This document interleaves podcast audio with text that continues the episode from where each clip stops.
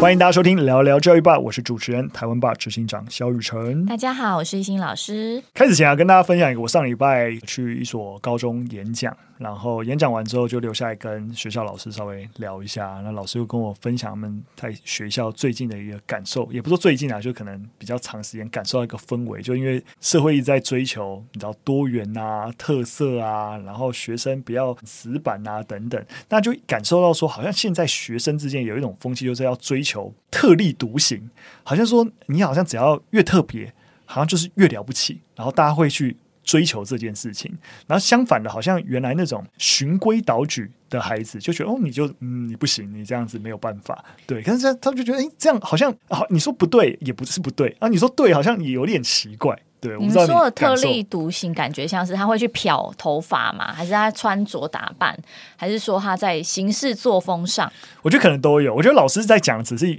可能是一个很 open 的一个概念，就大家会追求这样子的状态。嗯，对，可能是外在的，也有可能是学习上的，也有可能是对各种。我觉得跟别人不一样，就是比较突突出对对对，突出，对对对，嗯。你们学校会有这种感觉吗？因为我基本上是教国中，但是今年真的有机会可以教到高中选修。然后我觉得啦，比较特立独行的孩子，他们的创意的能力，或者是他们呃愿意发表，或是他们敢举手发言这种的氛围，是比一般我们传呃心中想到那种循规蹈矩的学生是。高一点的，嗯，对，因为我们像我们学校就有很多就是穿着打，没有，其实现在那种服仪规定其实很难管，嗯，所以像是那种漂法染法，你刚开始会觉得哦，什么流流氓啊，什么奇怪的人来上我我的课，但其实就是相处之后，你会发现他们其实想法是更多元的，嗯，对，所以我自己的感受，因为我可能也没有长期接触高中生，嗯，但我自己的感受是我不会觉得这样子的氛围呃有不好，嗯，或者是。其实就中立啊，就是现在学生的样态很了解，但我觉得我自己有点了解那个老师在讲的事情。我突然刚才在刚才在闲聊，我在就突然想到我以前呃，大概还是我还在学校的时候啊，有一次我改那个周记啊，然后就看到发现有有学生，因为我教高中嘛，也是高中生，他就讲到他最近的状况，反正他就说他最近就是很，例如说什么很爱对朋友发脾气啊，然后怎么样，然后。呃，就是他觉得这样很不好，但他下一句话话锋一转，就说：“但我觉得这就是我，这就是我的特色，所以我觉得也不需要改变。”就是哦，我周记看到那边想说，哎、欸，他在做一些呃自己的反省啊，就是这样。然后下一句话一个一个转折，然后就以个人特色为由，然后否决这件事情。我觉得哇，这个法家湾，我懂你意思，就是呃，好像变成是他把这些。特立独行，就像你讲的，把它当成是自己，就是我的样子啊！你不接受，那又怎么样？或是我就接受我自己是这个样子。对，而跟就是跟成长这件事情，其实是你你本来就要追求一个更好的状态啊。他不见得不是特立独行，对不对？但你他似乎会呃，也不说他啦，就是说有一些孩子会似乎把特立独行或者有特色作为是一个自己不用成长的一个借口。或者说不用变的另外一个样子的一个借口哦，但是我真的是比较保持乐观的，因为这都是过渡期啊。我我其实我同意啊，对对对，我也同意是过渡期，因为我我就会觉得说，好啊，那你现在的想法是这样，因为想法其实会会变。嗯、那当然，因为我觉得青少年在这个阶段就是有你知道想象观众，或是他觉得自己是、嗯、呃特别的，然后跟别人不一样的，所以。我觉得那就让他先这样吧，等到他到大学或出社会的时候，他会慢慢调整成自己的样子。是，可是我觉得这个，因为他自己认知中的自己的样子，其实还是某种程度不是他原本的样子。嗯，虽然他在当下觉得是，没错。我不知道为什么，我都突然想到那个前阵不知道是在看博客还是看哪里，然后看到一本新书的一个名字，就是说你不要再做自己了。先去做一个人吧，就是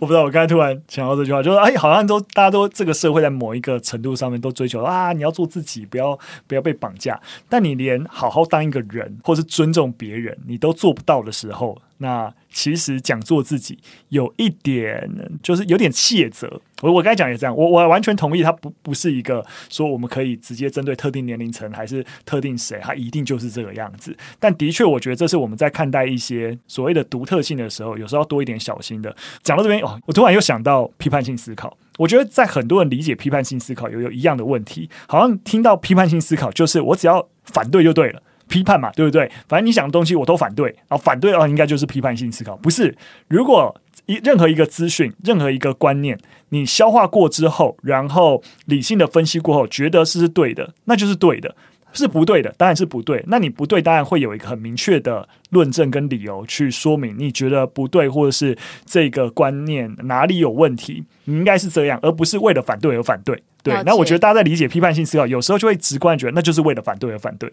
就像是之前很流行一本书，就是《被讨厌的勇气》，然后大家看书名就会说怎么样？我就是有被讨厌的勇气，但其实那本书不是在讲这个，是是，就有点就是对，就是这样这样，就大家会对于一些可能社会上对于一些特定的一些观念或者是一些 ideal type 出现转变的时候，可是大家会抓住一些很表象的东西，但这绝对不会是啊。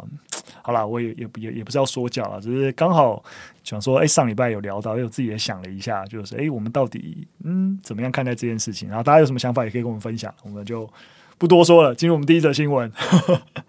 第一则新闻啊、跟大家聊聊。其实这一两周，我自己在社群上面吵蛮凶的、就是因为招生锐减的关系，所以许多的高中，尤其是我最近得到消息建中啊的那个人文社会资优班。要退场了，那就是之前跟春木老师有聊，他因为我记得他是人设老呃人设班，他有教人设班，对对对，因为人设班应该不是一直都有教啦，但是他就是可能每每一届可能那个导师会换，但他有当过人设班的导师。我记得我念建中的时候就有人设班了，嗯嗯嗯，我而且我是到了高二的时候想说，怎么会有人设班这个东西，我也好想加入，他 就我我根本不知道什么时候招甄选或干嘛的，就觉得蛮可惜的。好了，可是重点是消失了哈，就是大家可以啊理解这个背景啊，包含。政府也比较去推广资通领域啊，那什么新课纲也有很多特色的人文课程啊，所以报名人设班的人其实就越来越少，那甚至招不满，所以很多的学校都开始停招了。那其实像高雄女中在三年前就停办了，然然后今年像台南一中、北一女也都停了，那建中是在下学期要停办，所以很多在教育界的前辈们啊，也就觉得说哇，这是要要警惕啊，因为呃代表。说普遍这个社会还是向 money money 去看齐，所以还是觉得说啊，医科啊、理工啊是很棒的。而且另外啊，会觉得说，其实，在明星高中，普遍孩子的语文能力都蛮强的。所以，如果不是认真所谓的往社会组发展，不然大家自然会对于人设班啊比较兴趣缺乏啦。对，那这就是一个知道，就是一个社会现状反映出来的结果。我想问呀，就是像人设课程，它。在文章中说，透过选修、社会科探究、实作等方式存在，所以人设资优班就退场。但是，那为什么数理资优班没有因为新课纲而取代？因为其实还是有自然科探究啊，然后也有一些选修是跟自然相关的。你戳到重点了，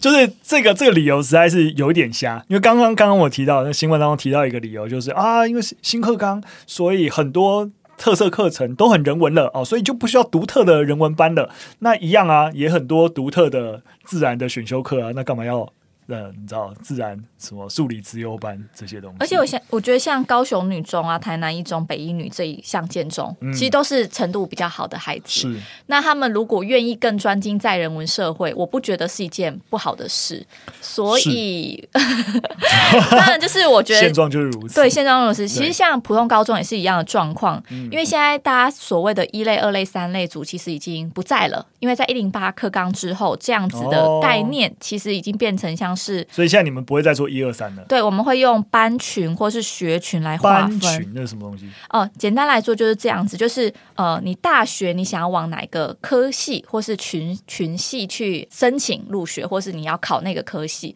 所以高一跟高二的分组就不会用一二三类，它就会变成是通常现以前的一类组就是文法商，所以有可能是文法商学群，哦、然后或是管学院学群，就是看各个学校。大家选的类别，但你可以因为像刚才讲文法商作为一个学群，管理做的学群，因为这两个都在广义过去的一类组，那你针对管理学群，你会开不一样的课吗？有差，就数 A 数 B 哦，对，就是数学 A 跟数学 B，管理学群就要上学数 A 了，对，哦，然后可能文法类的。人文社会群的就上数 B，对。哦、然后二类组可能就理工嘛，然后三类组就变医农，就是看各个学校他们依照自己的学校特色设定不同的班群或学群。嗯，那我想要讲的是，整个普通高中的状况其实是一样的，就是说刚讲到的那种。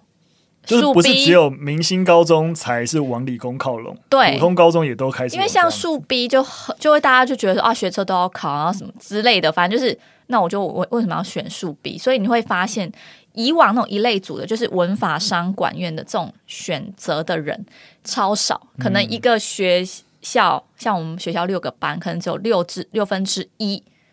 点几，嗯、他们其实是选。就是刚刚讲到的，然后可能还要并班，因为班级数少，嗯，那你就会发现二三类的学生他们选择的会很多，嗯，对，可能透透过这样子的停班然后退场，其实某种程度就是现在社会看重的真的是。呃，薪水啦，真的真的必须要说。当然，我我们以前十十几年前、二十年前，这个现象就已经很很明确了。那只能就会说，其实也许有一段时间，我们有一种啊、呃、人文精神的反动，所以觉得哎，开始有人社班开始在一些学校设立。但随着可能近年的风气啊，护国神山啊，然后可能理工相关科系的薪水真的明显优渥非常多啊，等等，然后啊，所以大家的风气又有一些。调整，所以的确啊，大家真的是选择现在现在不叫类组，选选择学群，的确跟这个整体的社会风气的更迭，我觉得那个关联性是蛮高的。不过我一直在觉得啊，我觉得作为我们都是比较偏人文出身的人，所以我我自己也是经常反省。你也知道，我其实很很很讨厌什么人文素养这一些概念。但我们如果真实的去探究人文这个概念，它本来就不是一个，我觉得用学科的概念去理解知识领域范畴，我觉得都是有一点危险的。像我觉得人文的概念，它很核心的本就以人为本去进行知识探究。对，像像上次我跟春木老师聊也是，他就会跨领域的科目就会跟生物科去合开，对，对不对？你今天拿到生物的范畴，没有一些哲学，尤其像基因啊等等的问题，嗯、它跟当代社会科技的关联，其实本来所有的技术也都是运用在人身上，运用在当前的社会上。当你的人文的概念是以人为本去看待这个世界的时候，当然那个范畴也包含自然学科。你怎么去看待自然学科？所以它不会是啊，所以自然学科就跟我人文无关。对，反过来也是，然后自然学科我就完全不需要碰人文。就这个社会并不是这个样子，这社会并不是真实的那个问题的解决跟发生，都不是以学科边界来划定的，就一分为二。你你擅长什么？但其实那个。那个领域或是所谓学科边界，它其实是模糊的。对，在真实的世界运行或是解决问题需要的方法策略都是模糊，而不是说，哎，我要解决这个问题哦，所以一定只有哦，就是理工还是哪个什么物理系还是什么系啊，就是资工系才能够解决这个问题。那我突然觉得你这样的说法，其实就是你也蛮赞成，就是自由班退场，因为这类的课程已经普遍融合在各个就是选修或是。必修的课程当中了，嗯，但当然就像是你刚才反驳了嘛。你说如果说你觉得你觉得都融入，那就所有资优班都取消嘛，对不对？那为什么需要、啊啊、需要数理资优班留着？会换个角度来讲，就如果我们强调中学以前的教育本来就是以比较你说什么博雅教育好了，但我相信啊，国中以下到高中可能又不太一样。就高中本来就还是有为大学或是在往上对于学科知识探究更往下一层，所以你说我觉得在高中端有。一些针对特定领域的资优班设计，然后说我觉得无可厚非啦。对，那毕竟一般的弹性课程、多元性的课程是我觉得是比较博雅性的，没错，没错。那所以啊，我觉得在这个探究的方向上，还是会觉得人文社会自由班相对的这样子消失，有一点点可惜。对，那当当然，随着我刚刚讲，对人文的理解，我们即使在人文社会自由班，也不应该跳脱说，哎，那我就不谈论跟自然学科有关的一些人文边界的问题，反而就应该在人文社会自由班可以多探讨这类型的问题。嗯，好啦，只是就是多跟大家聊一下而已，我们进入第二则新闻吧。啊，第二则新闻也再跟大家聊一下特殊选才。那特殊选才，我们过去也好几次聊到。那这次要特别跟大家聊是私立大学的特殊选才。特殊选才，我们过去聊的大概都是可能啊，政府有一些特殊选才，因应国家方针啊，例如说。资安啊，或是呃一些明星大学他们特殊选才的规范，但私校也可以做特殊选才，但的确私校特殊选才有一点尴尬啊、陷入了一点就是好像不是很特殊，但还是得选材。的一个困境，好，所以跟大家稍微提一下。那当然帮大家补充一下，大概特殊选材这个机制，在从一零七学年度才开始纳入升学管道。其实说实在，现在名额还是很低啊，但是有逐年攀升。那特殊选材基本上就是完全不用考试，就是你只要有特殊的条件或者是一些啊、呃、表现，哎，你就可以直接哦，就是跳过这个考试的门槛，然后直接在这个管道上面入学。不过有些呃，在顶尖大学那个特殊选材，因为你你就是在那个特殊性要很明。确很拔尖，所以很明确哦，这这个这够特殊。但是私立大学往往是变成说，例如说要求学生啊，你要有热情，或是你要有一些作品，但也没有要求这个作品学生一定要很经手。也就是说，在私校看待特殊选才标准，你看不出这真的很特殊吗？学生真的够特殊吗？那就会有一种好像是私校只是为了要招生。而有的一些设计，像是举一些例子好了，像福大资管系，他们报名比较倾向学科要求，所以学生要具备一些大学城市先修设计的检测标准。嗯，但像大业大学财务金融系为以为主好了，他们希望学生是有商管实习或工作经验，或者是他是有商管优秀的作品来作为门槛。那私立的南华大学传播学系，它的筛选标准蛮有趣的，就是网络作品的。点阅，所以如果你学生有经营平台，订阅人数超过一千，浏览人数超过五千就可以了。嗯、那学生如果能够提出才艺表演啊，或歌曲 MV 作品，也可以。没错，这就是一个问题，就好像就是说，哎，没错，就是私校到最后就是比较强调实作，但那个实作的标准，或是真的有没有到？足够特殊性啊，就会被质疑。那当然了，像啊，私校工会其实也是有发表意见啊。当然，他也有强强调，因为私立大学往往是有招生压力的。但在顶大都以学科精熟为一个目标。诶，那私私校能够以就是实作精熟为一个目标来选材，其实也是一个好的方向。其实这样讲我也认同啦。对，如果你的标准，他的那个实作的一个作品或者成果，真的。拔尖于你知道同年龄很多就是好，我例如说，呃，你说传播学系，那我经营社群，我甚至真的是业界标准的做出来的等级真的够强，那当然没有什么理由我不让你入学嘛，对不对？但那个标准到底是不是到达一个特殊的标准，就是另外一回事。所以看起来像是降格，就是降低了特殊选材的这种特殊性，会被人诟病。对，但其正面来看。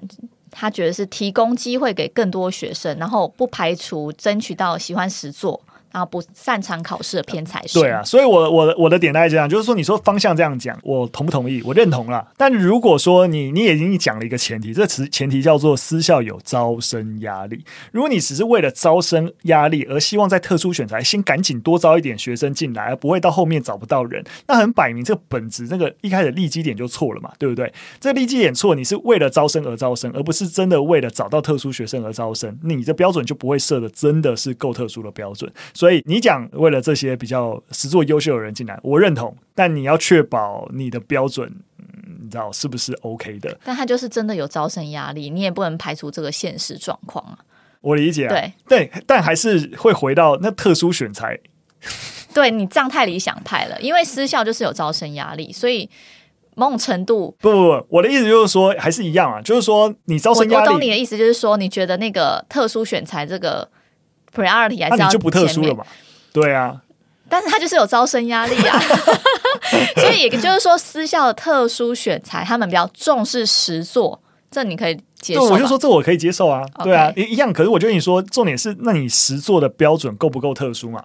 所以我就跟你说他特殊选材偏重实作是完全没有问题的，但你实作的成果也真的是要，就是说你那个标准要够高吧？那你觉得他那个订阅人超过一千？我先我不以单案置评啊，这样好像挖坑给你很容易陷入一个对我认为你优秀，你认为不优秀的一个陷阱当中。不过当然了，我也同意啊。如果以实作来说，你要设定一个怎样叫做一个好的标准，那个、那个、那个不见得有一个很大家都可以公认的标准。所以我才会说，我并不反对私校用这样的方式招生，但每个私校还是自己扪心扪扪心自问：你放行这个标准，你最后是扎真的实作。作好特殊，还是哦我要招生压力超不特殊，我还是你想你赶快进来念书，那就是你知道，你你就是大家就是凭良心做事了。那当然，学生愿意进去也是对啊，也是好事，就是对。啊、对，好，就这样，就这样，好，然后我们往下最后一则新闻啊，一样，我们通常最后一则新闻跟大家分享一些研究，那这个研究也蛮有意思的，在 Science Daily 上面啊，有一篇研究在谈，哎，到底小朋友学习是不是真的比大人学的还快啊？这是真的，直接跟大家讲结论。那这是一个刊登在《当代生物学》的最新研究啊，他发现八到十一岁的孩子啊，他的视觉感知学习的效率啊，是远胜过十八到三十五岁的成人。这种学习效率的差别，还有研究发现，其实跟人脑神经活动的时候的一个神经传导物质 GABA 的浓度变化有关啊，大家就不重要。反正总而言之，对小孩，小孩在就是学习的时候，这个浓度啊，会在学习的时候上升，然后能够。一直维持到学习结束。那相反的，就是成人他在学习活动的时候，并不太会改变这个 GABA 的一个浓度。所以实质上的确在脑神经在这个生物的系统上面来说，的确有差。八到十一岁大概就是小三。小二到小小学中高年级，对对对。那我觉得就是中高年级的小朋友，真的他们的灵活度跟创意度，真的还蛮令人惊艳的。嗯，可塑性很高的。而且尤其我觉得他们在看视觉的东西，就是他们模仿，或是他们就是在刚提到那个视觉感知的学习，他们的确真的是比大人还要厉害。没错，所以才会说啊，我们呃很多研究都发现，其实例如说那个使用电脑使用。